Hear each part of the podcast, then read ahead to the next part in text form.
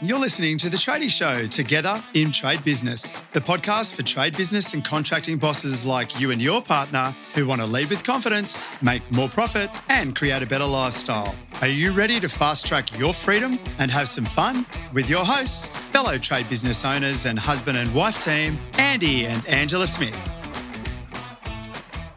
Hey guys, Andy here. Before we jump into this week's episode, I want to ask you a question. How are you going with your trade business right now? As you know, I talk to a lot of trade business owners and I continue to hear a few things. They're struggling to find and retain good staff. They're wondering how to set up systems and structures, and they're working way too many hours and they're actually feeling completely burnt out. Angela and I have been fixing these exact challenges since 2010 when we started Lifestyle Tradie. And the one thing we know after all these years is if you keep doing the same thing, you're going to get the same results. Listen, guys, 2023 is going to be very different from previous years. So, why don't you future proof your business today? Book in a free strategy session with me so that we can have a chat and work out the best steps for you and your business moving forward. Head to lifestyletradie.com.au to book in a time now. Look forward to chatting soon.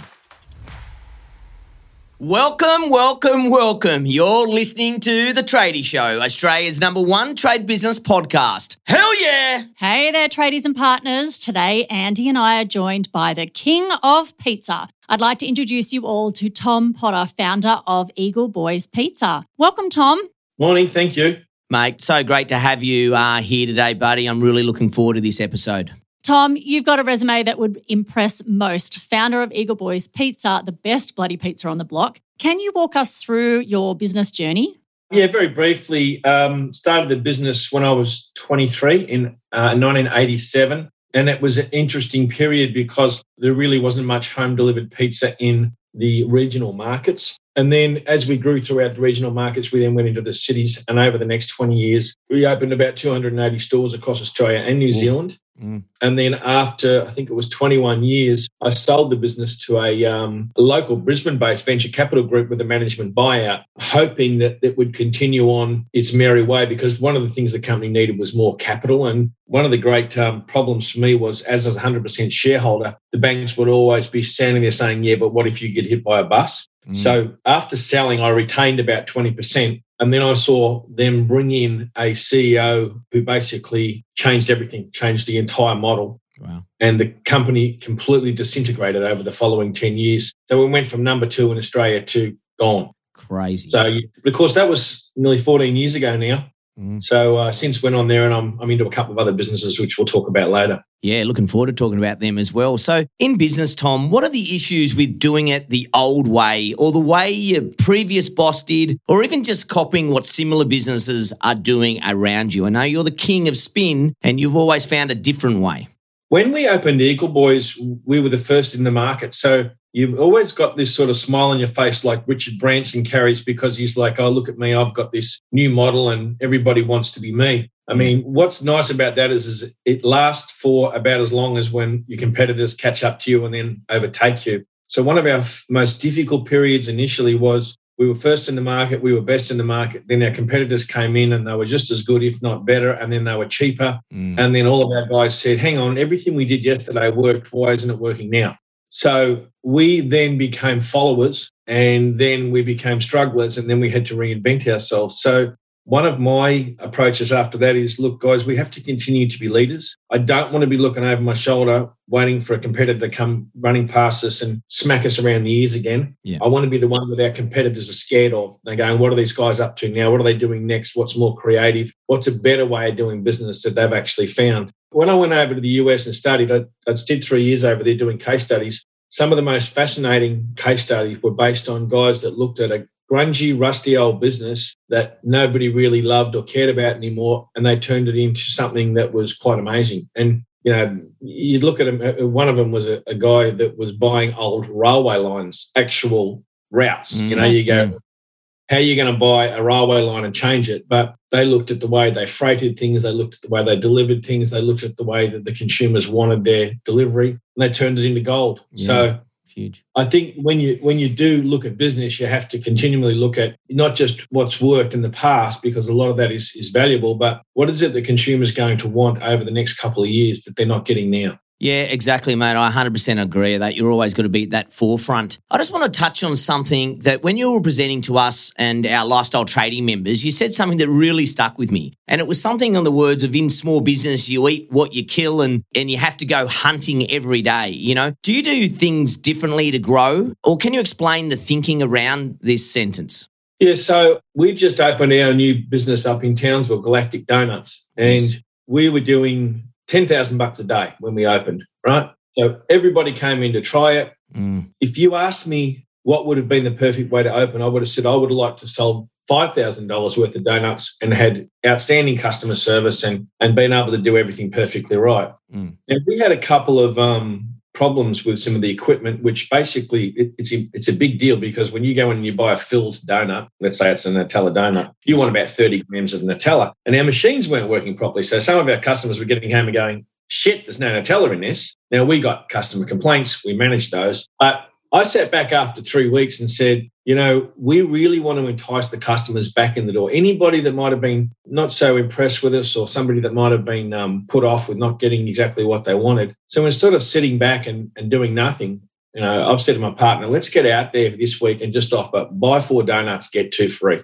Let's just run the whole thing Monday to Friday. Let's get the customers back in and impress the shit out of them. And then, you know, we'll run that for two weeks which is tactical. It gets people in, it gets us trying us, it gets them liking us. And then you're getting up the following week and you go, now what are we going to do next week? So I think the big one is to literally put a post-it note on the back of the toilet door. Mm. And it says, what are you doing for the customer next week? Yeah. You know, it's, it's, it's constant. And when I spoke about that in the, um, at, at the conference, I took a leaf out of my father's book who would constantly be looking for ways to maintain his customers, even though he sold his product at a much higher price than his competitor. He was com- competing with Coca Cola. So that was a big job for him. You can't ever rest on your laurels, right? As a business owner, you've got to constantly be creating and move forward and think about your customers yeah. all the time. Yeah, exactly. And I know the, uh, a follow up on that, uh, your motto, and you mentioned it at the event as well. Don't be all things to all people and be a zebra amongst horses. You know, how can we do that in our trade business?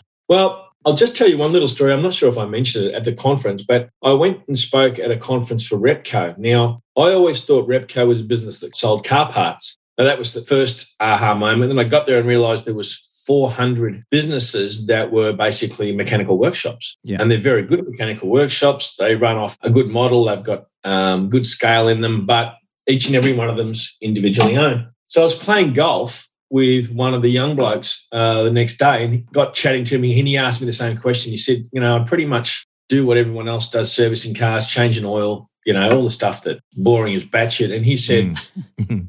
what can I do? Um, and my question to him was, so when you've dealt with a customer, what do you do for them? And he goes, what do you mean? I said, well, what have you done for the customer after the sale? Yeah. And his response was, oh, we put a um, card on the front seat saying thank you. And I said, you might as well put a card on the front seat saying F you because no one cares. It's just a piece of paper. so I said to him, what's the average customer spend? And, and it was a big number, like it was about $480 or something. And I said, when men come in to get their car service, put a six pack of uh, crownies on the front seat and say thanks. Nice. Right? What's that cost? Probably 10 bucks. Make sure they're cold. Uh, yeah. yeah. And I said, with the women, put a pack of Cadbury's roses on the front seat mm. and just say thank you, right? And uh, he came back to me six months later and he said, We've had an increase mainly with women by as much as 60%. Wow. Because the women, it was, they always feel intimidated when they take a car in to get it serviced. Mm. They don't feel comfortable because the, the service guy stands there and gives them probably three minutes of gobbledygook they don't understand. Then they give them a bill and say, piss off. But then they get in the car and says, thanks so much for coming in. We appreciate your business. Here's a box of chocolates. Mm. They go to all their girlfriends because they're having morning tea and they tell them, you know, I usually feel screwed by the mechanic, but for some reason today I felt a little bit better because they gave me something. And he said he'd had a huge upturn by just thinking about what he was doing after the transaction you know, what are you doing for me after the transaction? And I always find that real estate agents who are the biggest assholes on earth in most cases mm. miss the point because they've just made a fifty or eighty thousand dollar transaction. Yeah.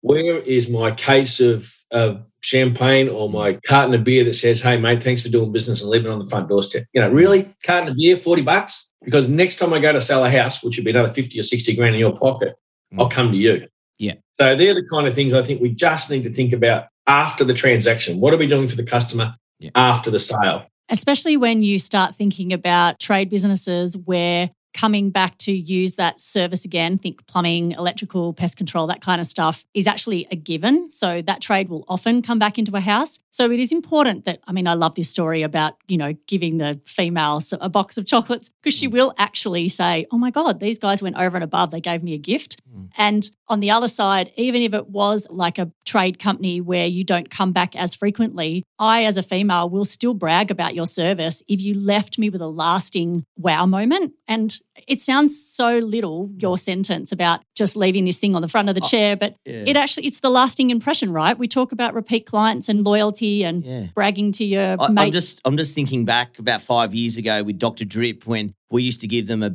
about a five cent bag of jelly beans. And I was like, you freaking tired asses that have spent a thousand bucks with you and you gave them some jelly beans. had a You know? Dr. Drip stress ball. We, had a stress ball, we had a couple of things. And I think the point impressions. Yeah, the point is here, you know, in all business, you've got to be the zebra amongst the horses and Yeah. make sure you stand out. I know you've different. been amazing at doing this. And I think in business, you can't always do things by the book as well. And in order to get yourself off the ground, can you tell us uh, uh, perhaps a little bit of something that you've done that wasn't part of the, the typical story of setting a business up that really worked for you? For me, it's always about marketing. It's always about having a look at your consumers Mm. and actually getting in their psyche, right?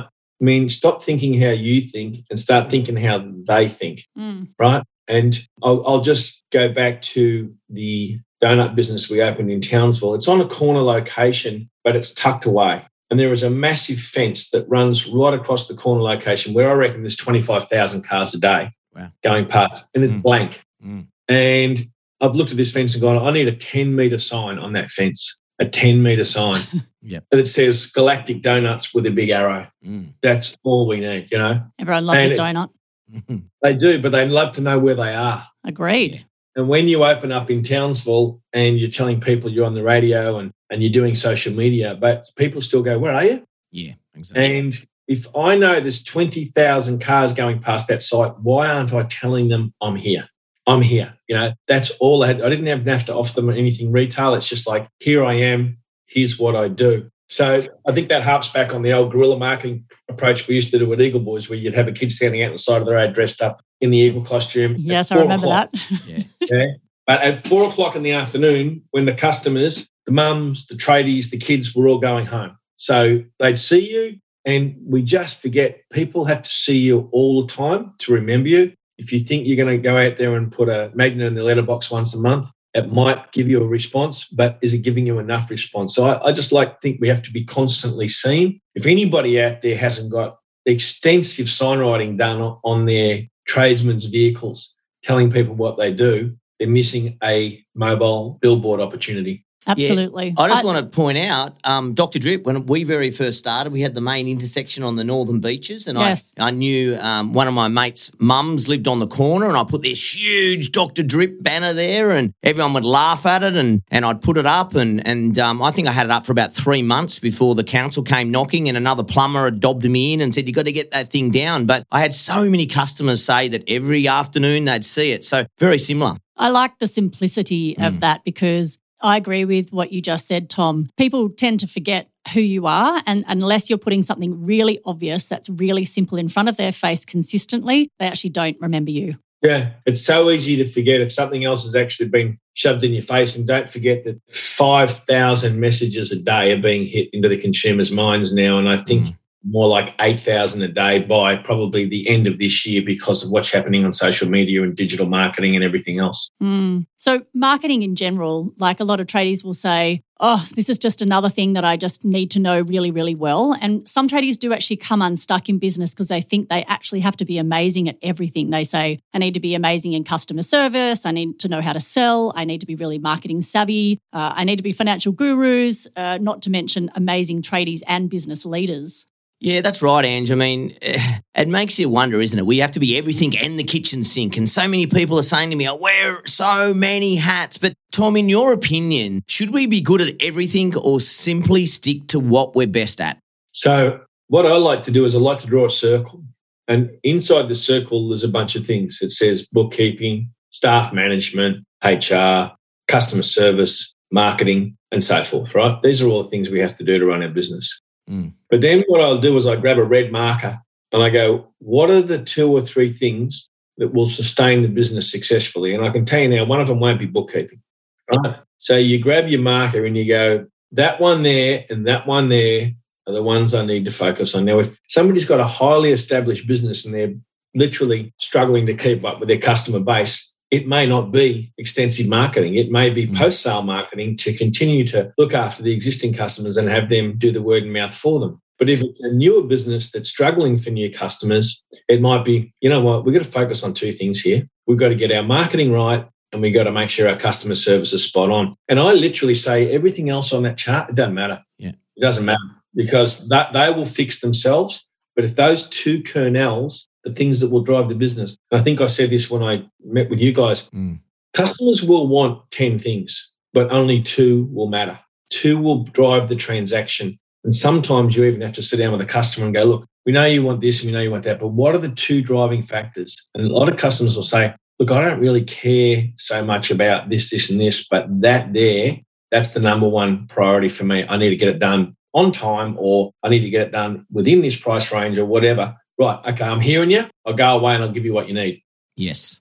That comes back to me about knowing your market segment, right? Like knowing your avatar and seeing life through their eyes about what's important. And you've not only just talked about you know, who that person is, but what's actually important to them specifically and actually delivering on that. And that is so critically important. And I think you've got to know within yourself your strengths as well. And, True. You know, I know that if you look at most trades out there, there's probably two or three things that is your best money spinner. So, you know, as a business, we should be working on that. And they're the things to customers, they're more of the emergency stuff that can't wait. It's got to be done now. And it's really important to get it done. So, yeah, it's about having a, a mixture and knowing what you need. But you're right you got to know what your customers want. And we're really big about retention and everything we do, it's all around retention. A lot of people spend all their money on getting people in the door, but retention is one of the biggest things. Yeah. So I think that dialogue on post sale marketing is a big one. So I just want to change tact a little bit and just say that every generation literally gets disrupted and there are challenges that we have to face. So my point is what worked 10 years ago or on this digital age, what even worked maybe even 2 years ago won't work anymore. So Tom, how can we keep reinventing ourselves? I was having some um, dialogue with someone the other day and I was talking about how I went down to speak at one of Australia's probably biggest franchise businesses in the 90s at their conference. And it was fantastic because it was at the ballroom at uh, Crown Casino. And everyone was rah, rah, rah and punching the air. Mm. And I walked off the stage and I thought, I wonder if these guys are going to be around in 10 years because the industry they're in really starting to look like it's going to be concerning. And it was called uh, Blockbuster Video. Mm. Of course, 10 years later, the multi billion dollar company that it was was completely wiped out.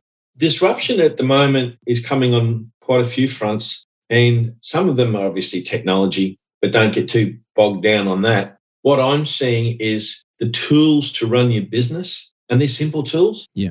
That a lot of people go, oh, shit, I just don't want to deal with more technology. But I just had to um, master a new rostering system system called Deputy. I don't know if you're familiar yeah, with it. We know it. Yep, yeah, heard of it. And uh, I thought, you know I'll just master this bastard myself because mm.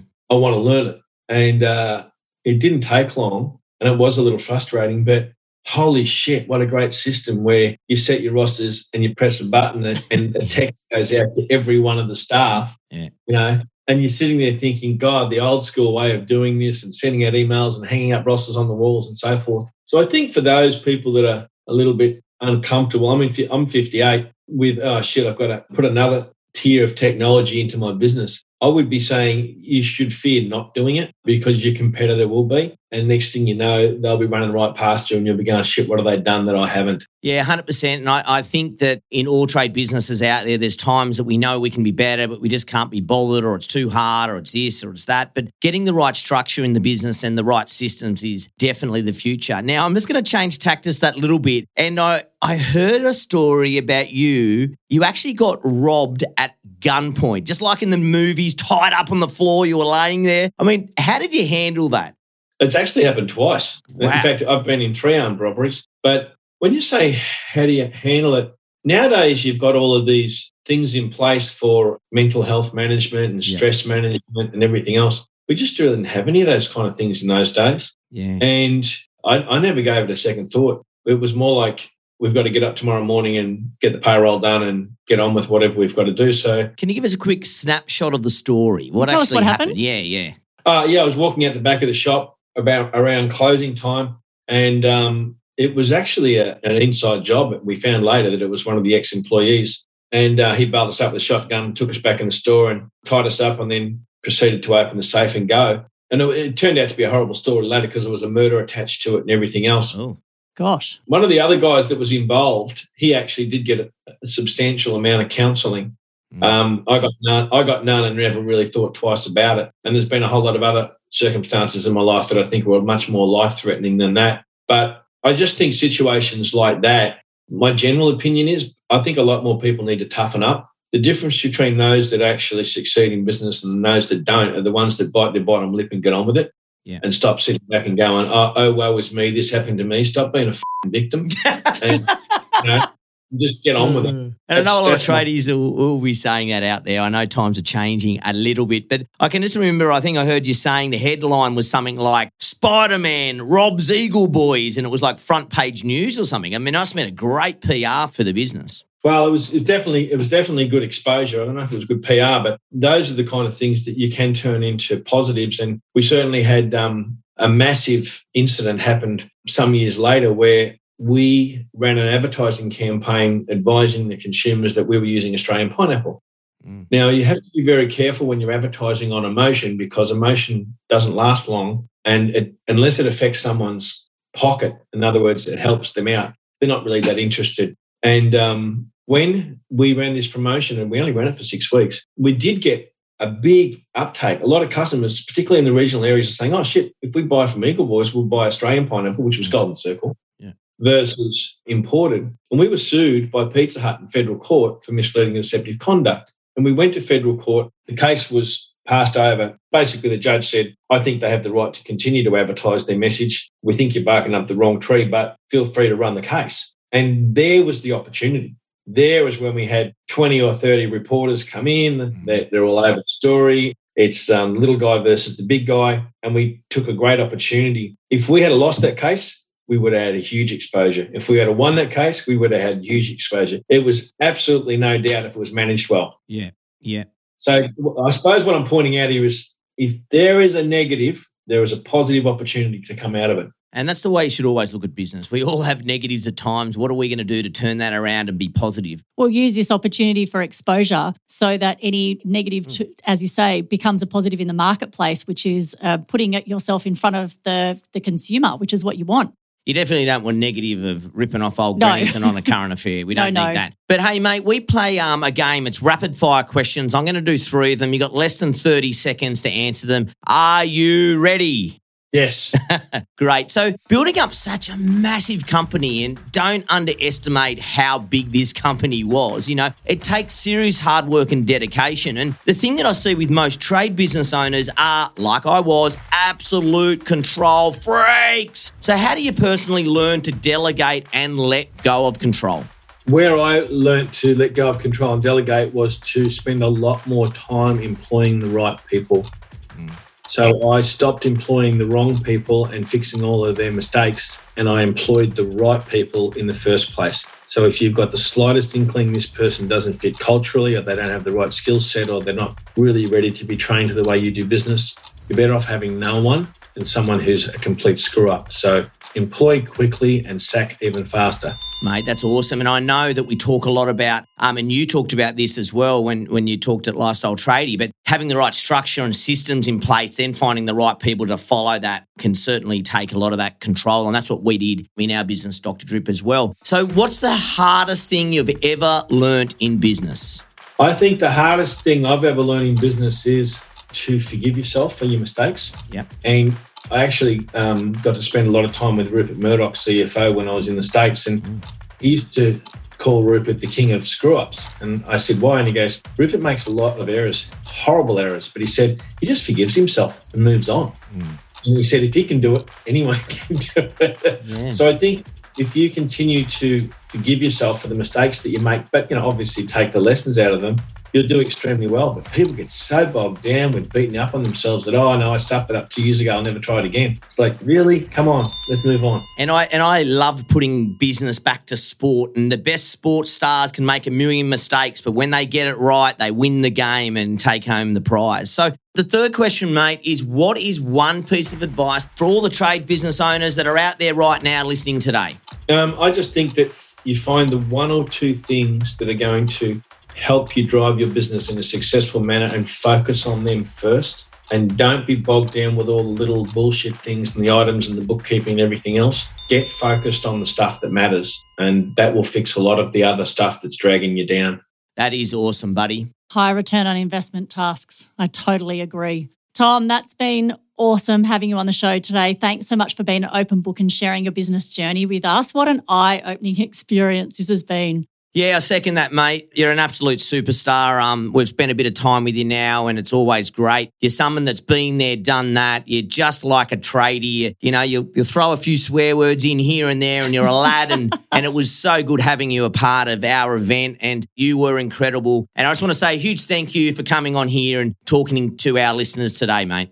Thank you. Thanks for having me along. But congratulations to yourselves as well. I actually think that the model you've got, the way that you're structuring what you do and how you do it, is actually quite impressive and it's got good longevity. I see some cooperative models or franchise models or license models and I think, oh, they're shit and they're yeah. not going to last. I sort of looked at yours and gone, value for money and what the guys are getting, I think it's it is a, a terrific model, and um, it, it, it, will continue to be sustained. And talking to the people in the room, they all said the same thing. So well done. Thanks so much, Tom. Yeah. I know trade business owners and their partners truthfully need a lot of help. Unfortunately, they've not taught a lot of business when it comes to TAFE. So uh, I really appreciate your words. I think the big thing, mate, and you talked about this, it's all about community and it's all about us all as one. And there's a lot of love in that room, and everyone wants to help each other out. And it's just such an, an amazing community. You know, having 200 of the best trade business owners in Australia in one room helping each other, it's just so powerful, mate. So thanks again. Yes, you were absolutely amazing. And thanks for those kind words at the end.